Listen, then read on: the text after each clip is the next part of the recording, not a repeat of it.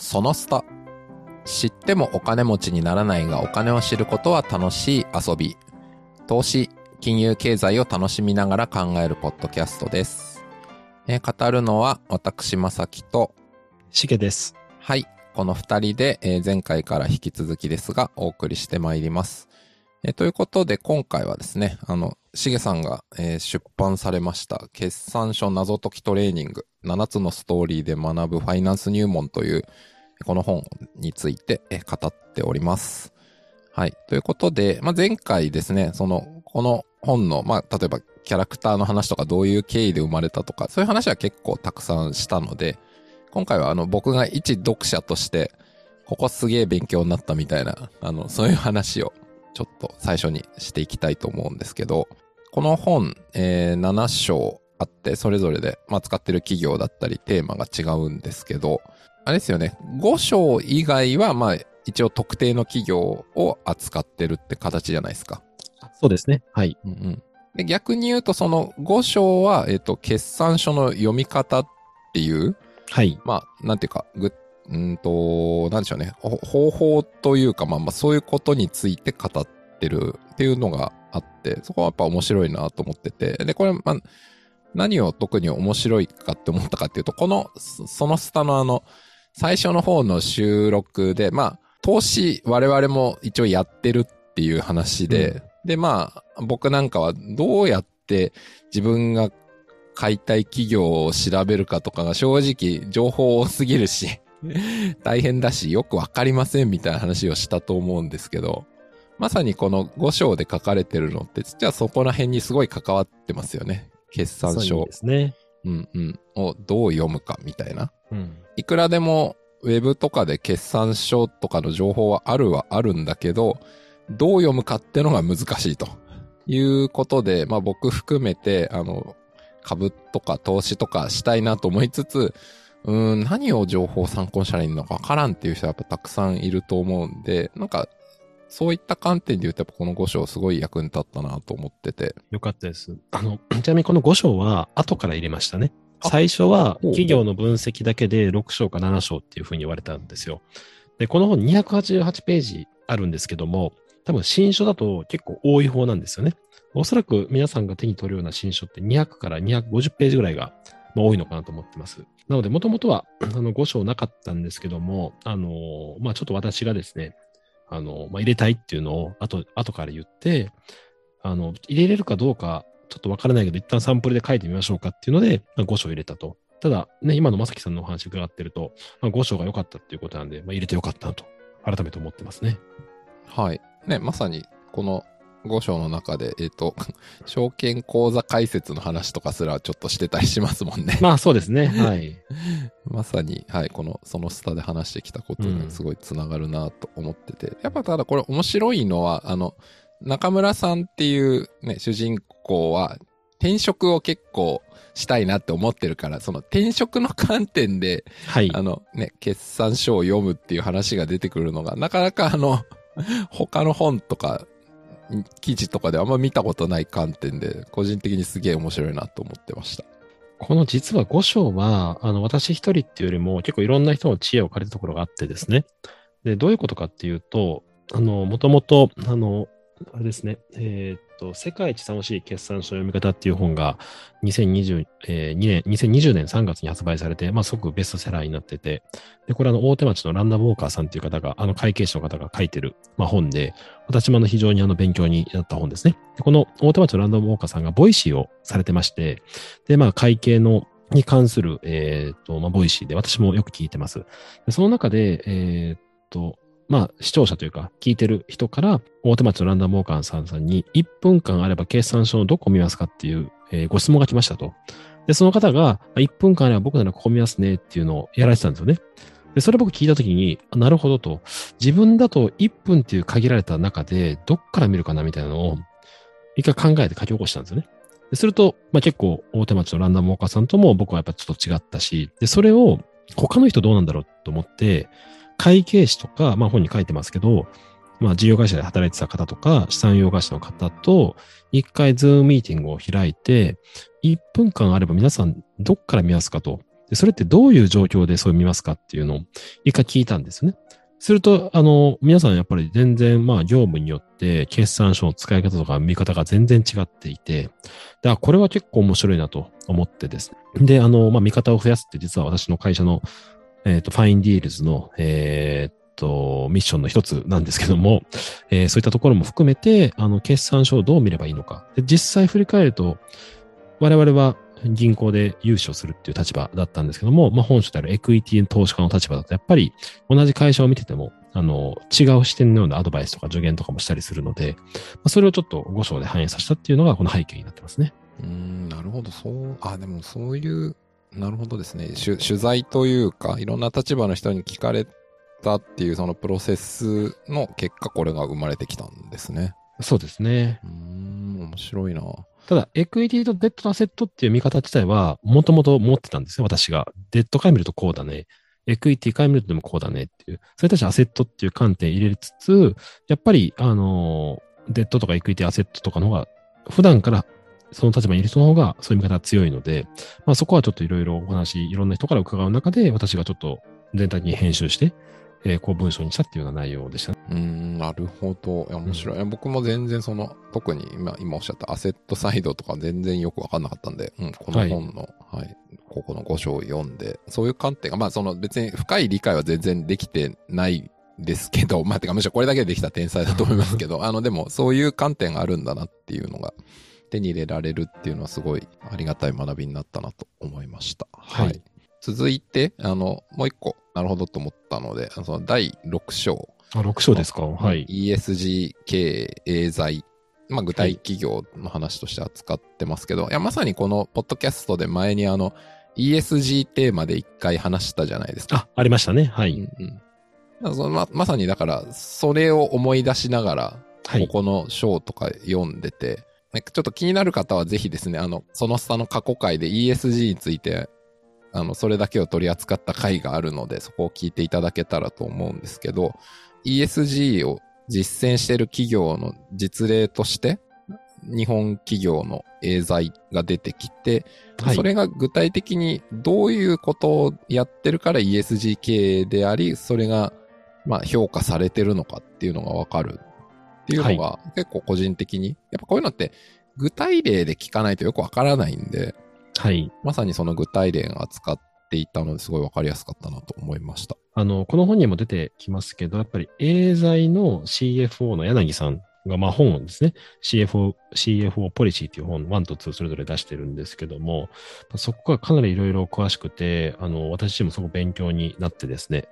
で、まあそういったところの学びをですね、ちょっとこちらに、えー、書かせてもらったっていう章になってるのと、あとやっぱり ESG っていう言葉自体が、多分今年日本であの、かなり、えー、普及したワードの一つかなと思ってまして、まあ、脱炭素っていう動きもある。で、SDGs だけでなく、やっぱり ESG も注目されてるっていう中で、結構、とふわっとしかまだ、もしかしたら理解されてないかもしれないっていうので、まあ、ぜひですね、ESG を入れることによって、結構その会計とかファイナンス、決算書の文脈で今後 ESG がもっと大事になってくる。それは5章のいわゆる非財務情報との関連ですね。っていうのをちょっとぜひ入れたかったっていうので、ここに入れたと。おそらくですけど、5章読みやすいと思うんですね。で、あの、ま、2章、3章、4章がヘビー級が続くかなっていうのが印象を持っててます。書き手としては。で、5章でいきなり優しくなって、でも、ここに5章置かないと、6章にうまくつなげられないし、いきなり5章を持っていくと、ちょっとお勉強モードに入っちゃうんで、ここが良かったっていうちょっと判断したっていう感じですけど、もしかしたら読者読者の中ではここまでたどり着く前に、まあ、2章、3章の Slack あたりで、あ、 Slack とソフトバンクグループあたりで、うん、思ってたよりちょっとこれは厳しいなと、あ、難しいなって意味ですね。思う人もいらっしゃるかなと思ってはいましたね、書いたときは。おなるほど。あ、じゃあちょっと今そういう話題が出たので、そっち側の話に入ってきたいんですけど、し、げ、さんの中で、まあ今おっしゃったようにその本の構成の企画っていうのがありつつ、ターゲットの読者を想定しつつ、みたいな考えながら作っていかれたと思うんですけど、はい。なんか、具体的にやっぱ、どういう人をターゲットイメージで持ってたとかってあるんですか？やっぱり本を出す前は、えー、明確に思ってたのは、例えば、さっき、えー、お話をしたですね、えー世界一楽しい決算書の読み方とか、例えばその今年出た会計の地図とかもそうですし、まあ、国沢さんが書かれている財務、えー3秒の読み方の本とか含めて、入門的な本でめちゃくちゃいい本がもうすでにとても多くあるんですよね。で、私自身もやっぱそれもすごく学びになってるし、で、あの、やっぱりいろんな表現とか見せ方とか含めて、すごいいろんないい本があると。そこに新たな価値を僕が提供するのはちょっと厳しいなっていうのが前提としてありましたね。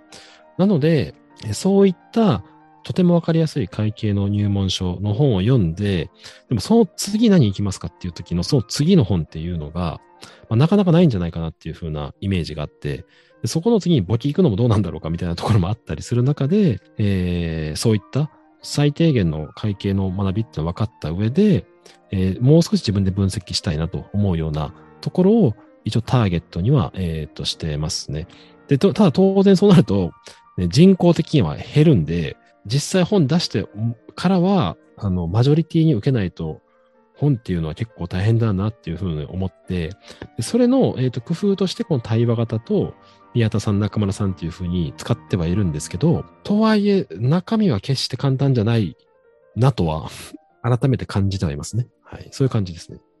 うん、なるほど、なるほど。まあだから、入門っていうか、本当の超入り口の次に、こう、実践的事例から、こう、学ぶという本として、今イメージして作ってるから、まあもちろんその、具体的に、例えば、社会人何年目の人とか、何々の人とか、まあそこまで、なんていうかですね、具体的というよりかは、こういう学びのフェーズにある人みたいな感じってことですよね。そうですね。だから、例えば私で言うと、2006年社会人になって、2008年、2009年ぐらいっていうのは、あのね、社会人2、3年目になりましたし、会計の本も多少読んだりする中で、さすがにもう初学者系の本は卒業してるだろうと。でもその一歩その次のやつが、なかなかちょっとないなと。で大学で読むような本って、あの、教授が書いてる本ですけども、もろ専門書なんですよね。で、まあ、もろ専門書でもないし、ちょっと実務とも違うな。でそこを穴埋めできるような本を欲しいなと、だ13年ぐらい前に思ってた感じですね。それをちょっと自分なりにちょっとこうアレンジして書いたっていうのが、この本のターゲットではありますね。ああ、面白いですね。だから、はい自分が若かりし頃にこんなのがあったらいいなっていうのを、今のその知識とか経験とかいろんなものを踏まえて今作ったらこうなったみたいな、そういう感じですね。だから、そういう意味ではこの本、いろんな本から本当に影響を受けてるんですけども、その一冊にですね、あの、リーマンショックが起きたのが2008年ですよね。で、その頃ってやっぱいろんな本出たんですよ。あの、決算書、あの、リーマンショックの分析とか。その中で、えっ、と、確か長野さん、長野さんだったっけなってるけどな。長野さんの決算、あ、決算書の罠っていう本があるんですね。危ない会社の見破り方。で、この中で、リーマンブラザーズの決算書を分析してたんですよ。で、それなんかこの話前言ったかもしれないですけど、すみません。いや、いや、この、初めてねその下ではしてないと思います。あしてないですうんで、えっ、と、計算書の罠にはいろんな、だからリーマンとかで、確か当時はあの英会話、あのノバとか倒産した会社いろいろ扱ってると。その中で一番最後の章がリーマンブラザーズだったんですね。で、なぜリーマンを倒産したのかっていうのをリーマンの決算書を通じて分析を、えーしてるとで。しかもそれがもう2009年の結構前半かなんかに発売されてて、リーマンショック起きたすぐ後ぐらいに発売された、えーと本だったんですね。あ、え違うか、2008年12月。あ、早っ。2008年12月です。だから、2008年9月にリーマンショック起きてるのに、もう2000、同年12月に入れてるんですね。で、おそらくですけど、発売タイミング踏まえると、もう最終章にねじ込んだと思うんですね、リーマンショックの。で、それ僕読んだ時に、あ、すごいと思ったんですよ。リーマンショックの記事はたくさん確かにあるけど、リーマンブラザーズを分析してる決算書の本とかないなと思って、これはすごい面白かったですし、あ、こうなってるのかと。で、あ、確かにこれは会計とか簿記の知識の延長じゃここまでいかないし、こういう本すごいありがたいなって思ったのが、すごく印象に残ってて、あの、ちょっと書くときだそれを思い出したのはありましたね。なるほど。まあ、だから、はいえっとこ、この本で扱ってる企業は、あの、別に潰れてる企業っていームまあそうですねはなく、まあ、はい動今、アクティブにいろいろやってる企業っていう感じですけど、まあ、だからその、まさに生きてる企業を分析すると、決算というか、まあ、そのファイナンス観点で分析したらこうなるよっていうことですよね。そうですね。いう感じで書いた本になりますね。はい。なるほど。で、まあ、それで、えー、ご出版されて、まあ、ご友人とか、いろんな方から感想とかもらったと思うんですけど、なんかそういうの聞いた中で、はい、なんか著者の事前想定とヒットした部分とか、なんかあれ、こうなるんこういう、こういう感想来るんだって思った部分とかなんかそういうのってあったりするんですか？ああ、ありがとうございます。そうですね。やっぱりタイトルもキャッチーですし、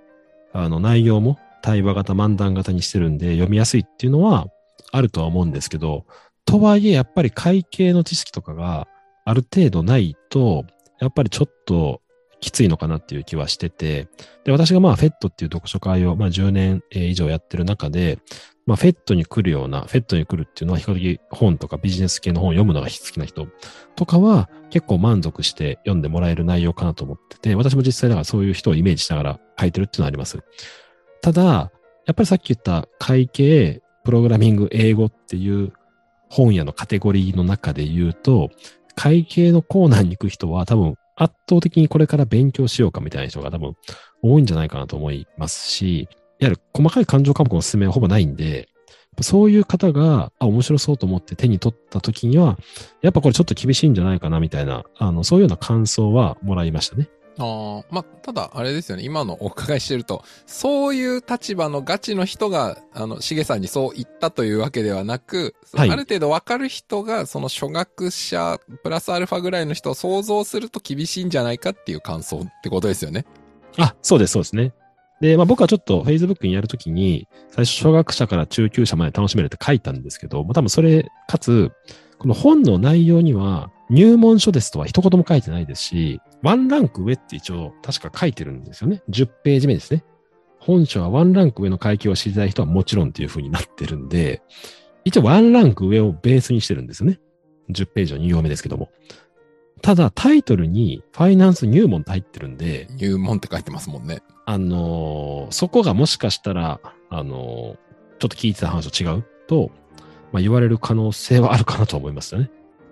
うん、なるほど、なるほど。ああ、まあ、そうですね。じゃあ今聞いて思ったのは、なんか、本当になんでしょうね。いろんなフェーズ感の人に読んでもらって、あの、フィルターのない感想を聞いてみたいですね、じゃあ。ああ、そうですね。だから、結局僕の知り合いとかが読むと多少ね、僕の普段の活動とか、あの会社の前職の人とかにも、あの、お送りしたりしたんですけども、そういう人はやっぱりね、普段から決算書を読むような仕事してるんで、ああなるほど、あの、本としても、あの、そもそも結構その漫談形式が面白いねと、楽しめる。勉強じゃなくて楽しめるみたいな感じで、しかもおそらく当然、あの会計のある程度の知識があるんで、それなりにスラスラ読みやすいねっていう、読みやすいっていう声がもらってはいて、この点でも、えー、っと、まさきさんはどうでしたかね？読まれてる中で、それなりに、なんていうか、さらさら読めたのか、ちょっと、うん、特にまあ2章ですよね。2章が あの、まあ連結会計とか出てきますし、ね、ファンドの話が出てきたりするんで、まあ普通の本でいきなり2章で持ち株会社出てきて連結の話するみたいな会見の本はほぼないと思うんですけども、それを2章に持ってきて、これなんで2章に持ってきたかっていうのは理由もあるんですけども、ソフトバンクグループ、まあビジョンファンドが Slack に投資をしてるんですね。なんで先に持ってきて、さっきも言ってましたよねって一応ストーリーをつなげるため、っていう、そういうあの背景があって、あの、こういう順番になってはいるんですけども、この辺、まさきさん的に読まれてどうですか全体的に。まあ、2章に限らずですけど。うん、いや、僕は最初から最後まで何一つというとあれですけど、ほぼ引っかかりなく読み終わりましたけど、まあ、よかったですそれはなんでかっていうと多分、まあもちろんさっきの会話であった通り、僕がしげさんという方の仕事とか普段の取り組みっていうのを知ってるからだっていうのはもちろんあるんですけど、はい。まあ、そこは置いといた上で、えー、なんて言ったらいいんですかね、その、この本が伝えたいメッセージって別にその、細部の決算書のここのここのこのっていう別にその特定の一つのセグメントの話をしたいというよりも、まあ、ビジネスモデルとかに紐づいて企業っていうのはこういう取り組みをしてて、それを、えっ、ー、と、その意図とか構造を読み解くには、この決算書っていうものをこういう観点で見てみることが大事ですよっていう、アプローチとか実践の仕方を、こう、具体的に、えっ、と、見せてくれてるっていう理解なんですよ。だから、まあ、なるほど。っていう理解で読んでるんで、もちろん細部の細かい専門用語はわかんないのはありますけど、別にそこって引っかかってそこで止めることにあんまり意味はないなって思うんで、ざーっとそう会話形式だから読んで、ああ、面白かったなと思って気になるところは後でググればいいじゃんっていう 理想的な読み方です、本当に。あの、そう読んでもらうのが一番、なんか細かいところに気になっちゃうと、やっぱ結構止まっちゃうんで、楽しめないとは思うんですね。だからまさに、まさきさんおっしゃった通りなんですけど、もう人によってはもしかしたらもう、細かい言葉の定義が説明なさすぎて、一個一個止まっちゃうとかなっちゃうと、もしかしたらちょっと厳しい人もいらっしゃるかなっていう感じですけどね。はい。うん、だからそこは、あれですね、えっ、と、前書きとかになんか、どう読んだらいいですよとか書いてましたっけ？あ、別にそういうのは書いてない。書いてないですね。例えばビジネス書とかって、あのそういうのね、本書はどっから読み進めてもことも可能ですと、気になった章からつまみ読みでもいいですし、一気通過でもいいですみたいな書いてる本もあるじゃないですか。で、それがね、それやっぱちょっとやりづらかったんですよね。あの、5章だけ読んで、まあ5章はいいんですけど、いきなり4章だけ読んでくださいって言ってたとしても、一応1章2章で学んだことをベースに話が続いていったりはするので、その辺がやっぱちょっとそういう書き方ができずに、まあどっちかっていうと、楽しく読んでくださいと。エンタメという表現が初めに2回出てくるんですけども、も最初から編集者とは、からは何度も、あの、エンタメの本ですからと。で、これあの、後半になってくるとですね、後半で執筆の後半のもう、最終のですね、原稿を固める手前になってくると、ものすごい細かい定義とかをですね、やっぱ気になってくるんですよ。で、そこの微妙な書き換え、例えばですけど、43ページのですね、中6に、キャッシュフロー計算書の直接法と間接法とかを一応説明を入れてるんですよ。これ誰も読んでないと思いますけども。で、あの、これは、あの、会計士の方とか、それぞれの分野の方とかからいろいろ助言をもらう中で、これとは何かみたいなところを、すごい、あの、細かく説明をしていって、細かくなればなるほど客中に飛ばされるんですけど、5人ぐらいからフィードバックもらう方も、やっぱみんなプロの方なんで、結構そういう細かいちょっとした表現がこれちょっとおかしくないみたいな感じになっていけばいいことですね。編集者の方からすればちょっとエンタメから外れるから、もうそこはもう、ふわっとでいいんじゃないですかと。やっぱ著者としては、なんで分かりやすさとその厳密性の両立というのが、まあ常にやっぱ悩んで書いた本ではありましたね。そこのバランスが、今のまさきさんおっしゃったような感じで読んでもらえると、なんか一番理想ですね。まあそうですよね。まあまさにおっしゃる通り、えっと、わかりやすさと厳密性とかって基本的にはトレードオフになってく。何事もそうですけど。まあなので、そのバランス感覚として、でもまああくまでエンタメっていう中心にあった上で、で、エンタメであれば、例えば変な話ですけど、映画とか見てて、あるシーンのキャラクターたちの言ってる会話がわかんないからって、そこで止める人はいないじゃないですか。確かに、確かにそうですね。確かに。まあまあ、うん映像の場合ほっといても流れるっていうのははいもちろんあるんで、そのメディア特性ってのはありますけど、まあまあでもそういう気持ちで一回ざーっと読んだ上で、ね、つどつどこの本の用語立ち戻るとか、あとそれこそ、ね、決算書謎解きでトレーニングなんだから、その後次決算書読みに行けばいいじゃないかって話ですよね。これ読んだら。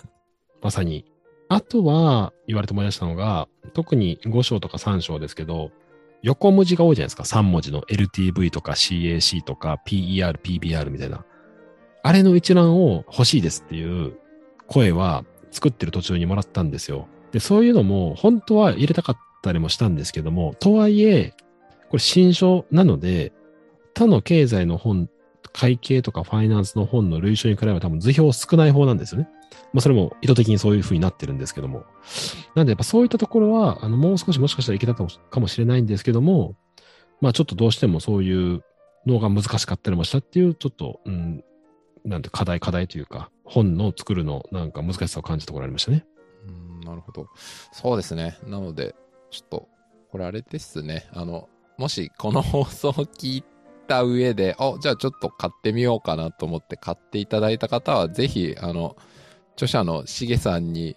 感想をお伝えください。あの、ツイッターとかで。そうですね。あの、もらえると大変ありがたいですね。あの、今後にもちょっとね、こういったビジネスインサイダーでも記事書かせてもらってますし、まあ、今後また本書く機会、まあ、あるかもしれないんで、まあ、ぜひそれにも反映してやっていきたいなと思ってますね。なんかあれですか？今でもその今話しながら思ってたのはやっぱその人のバックグラウンドがわからないと例えば難しくてわかりませんでしたとかいや簡単すぎましたみたいな話があったとしてもあこれこれこういう経験を積んだこういう人からしたらこうなんだなっていうとこまで知りたいじゃないですか。そうですね。単に難しいとかはい簡単とかで書かれてもわからないんで、はい。まなので、あれですね。まあ、まあ、例えば、じゃあ、しげさんがそうされたいかどうかわかんないですけど、また、ジャストアイディアとしては、例えばじゃあツイッターとかで、なんか、そのしげさんのツイッターとかにこれ面白かったとか難しかったとか書いていただいたら、例えばその後しげさんから、例えばなんか、他になんか普段、あ、例えば普段どういう仕事されてますかとか、なんか他にどういう本とか読みますかとかね、例えば聞いていただいたりして、こういうの読んでますってなると、あ、これを読んだ人が、これもいいかなと思って読んだらちょうどいいとか難しすぎるんだとか、なんかそういうことわかるかもしれないですね。あの、まさにですね。なるほど。あの実はこれもうカットになったんですけども、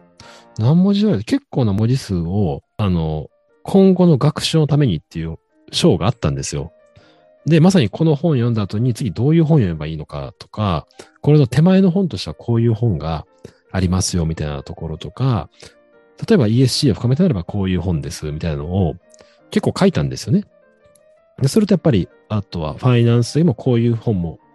学べますみたいな。やっぱね、当然あのいろんな本があるので、あの私の本以外もいい本が。で、そういう本も私もとしては本当に感謝というか、ね、そういう本から学ばせてもらってるので、を書いたページがあったんですけど、まあ、ちょっと残念ながらですね、文字数の関係で、もう288ページっていうもう新書のですね、ギリギリのラインまで行ってるので、そこはちょっと全カットになってしまいましたね。いわゆるあの、私服の都合ってやつですね。いや、よくあるね、私服の都合でこれじゃ書けないがあって、あとこれ本当かよと思うんですから、本当なんだと思いましたね。はい。え、ちなみに今その、えっ、と、紙幅の都合で入れられなかった文章とか情報ってなんかどっかに公開予定とかあるんですか？と、そういえばないですね。公開してないんで、ちょっとノートとかにまとめて書いた方がいいですよね。これ読んだ。あ、でも今の聞いたらすごいそれ参考になると思いますよ。あしかもね、まあ、まノートでもいいですし、あの、しげさんの会社のファインディールズの記事の一つとして作っても何でもいいと思いますけど。確かにそうですね。うんうん。なんか、それあれば、だいぶ、はい。なんかこれを読んで、次に、そうは言っても何の本がいいかわかりませんみたいな人にとってみたら、ではこれをもうちょっと、えっ、と、例えばこのエンため的な要素で、次も楽しみたいみたいな人には、この人のこれっていう本がいいと思うし、もうちょっとがっつり知識とか用語深掘りたい方向だったら、この本なんかいいんじゃないですかとか、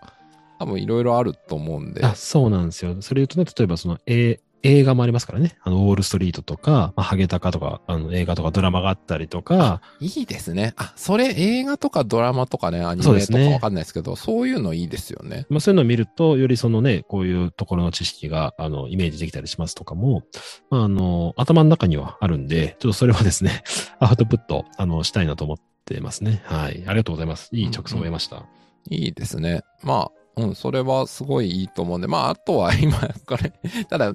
その当然、文書化したり記事化するっていうのはめっちゃ多分大変だと思うんで、まあ、例えばそのうち、この、そのスタとかでですね、あの、会話形式で、こういうんだったらこういうのいいんじゃないですかとか言って、こう、出てきたアイデアをただ、あの、ひたすらリンクにまとめるみたいなのでもいいかまあもしれない。確かにそれもありがたいですね。だから今回、あの、編集者の方と、まあ当然初めてお会いして本を作った時に、私がまあ自覚したんですけど、編集者の方から言われたのは、村上さんビジネス書詳しいですねって言われたんですよね。なんかその、過去の傾向とか最近こうだみたいなのが。だから、ああそういうのがあったんだと。で、結構それがあったんで、編集者の方は、あの、やりやすかったみたいなんですよ。コミュニケーションの。だから、こういうのが最近売れてますよね。こういうの分かりやすいですよねっていうのは、なんか多多少知見があったんで。で、まあそういうところをね、ちゃんとこの本には反映できなかったんで、まさに今おっしゃったようにお話とか、こういう本は、こういう人だったらこういう本を読むのいいよみたいなところを、まあしっかりですね、お伝えできればいいかなと思ってますね。いいですね。まあ、あと、例えば企画として、例えばこの、今後この本をテーマに、まあ、読書会とか、まあ、オンラインとかでいろいろね、企画をやられていく中で、まあ、例えばですけど、えっ、と、がっつり読んで話したい人向けのオンラインの、えっ、と、対話会でもいいと思うし、逆に、タイトル面白そうだけど、読んだことない人参加していい会とかやったら、なんか多分いろんなその予想とかも聞けると思うんですよね。こういう本だと思ってきました、みたいな。はい。確かに。聞いて、あ、そうなんですね、とかわかると、あ、このタイトルつけてこういう感じだとこう思うんだな、とか、なんか、そういうのも分かったりするかもしれないですよね。確かに、あのね、あの、世の中にもね、読まずに参加できる読書会っていうのもあったりはするんで、まあ、それでもいい、あのね、買うほどじゃないけれども、どんな本かちょっと気になるみたいなところは、まあ、こう1時間ぐらい私がお話しするっていうのでも、確かに十分、なんかコンテンツとしては成り立つなと思いましたね。ありがとうございます。うんうんで、なんかね、それで得られたフィードバックをもとに、まあもしかしたら今後の次の本とか、まああるいははい今後のね、お仕事とか、講演とか教材作りとかね、いろんな部分にもつながるかもしれないですもんね。そうですね。だから本当に、あの、この本がもし多くの人に届いたならばですね、この続きとして第2弾があったら、宮田さんと中村さん、もしくはまた別の登場人物で、まあ新たなストーリーが描けるかもしれないですし、実際ですね、まあ、幸いビジネスインサイダーであの連載をさせてもらってまして、直近の、記事の本数は60本溜まってます。なので、あのこのうち、えー7章、全部で7章のうち、ビジネスインサイダーでちゃんと扱ったのは、えーうち4つか5つですね。ちょメルカリは内容だいぶ変えたんですけども、で、えーと5章と電通はまあ完全に書き下ろしたま内容にはなってるんですけども、まあ、ストックもあったりするんで、まあ、それもちょっと活用しながらですね、まあ、なんか次につなげれればいいなとは思ってますね。はい。じゃあ、最後に後でこの、そのスタの今回の放送の中に、えっと、そのビジネスインサイダーのリンクと、あと、えー、まあ、アマゾンかなんかでこの本のリンクも貼っておきますので、まあ、ありがとうございます。今まで聞いていただいて、あの、ちょっと欲しいなと思った方は、ぜひご購入いただければなと、はい、思いました。はい。ありがとうございます。はい。じゃあ、まあ、いい感じのお時間になってきましたので、はい、この辺りで今日は終わりにしようと思います。はい。じゃあ、改めまして、あの、ご出版おめでとうございます。ありがとうございます。す。はい。じゃあ、えーこの辺りで終わります。今日もお聞きいただきましてありがとうございました。ありがとうございました。